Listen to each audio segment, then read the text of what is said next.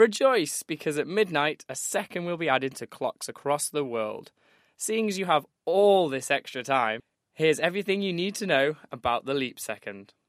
The leap second arises because the atomic clocks we use today are actually more accurate than the Earth at timekeeping. One million times more accurate to be exact. Changes in the Earth's orbit are influenced by a number of factors, from an occasional wobble to a gradual slowing of its rotation. This causes the Earth to speed up and slow down unpredictably and is the reason why we need to add and subtract leap seconds.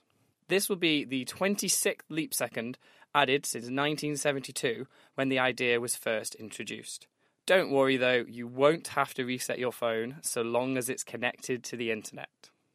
I guess the question on everyone's lips is what will you do with your extra second? Well, I'm afraid to say that by listening to this announcement, you've lost about 40 more.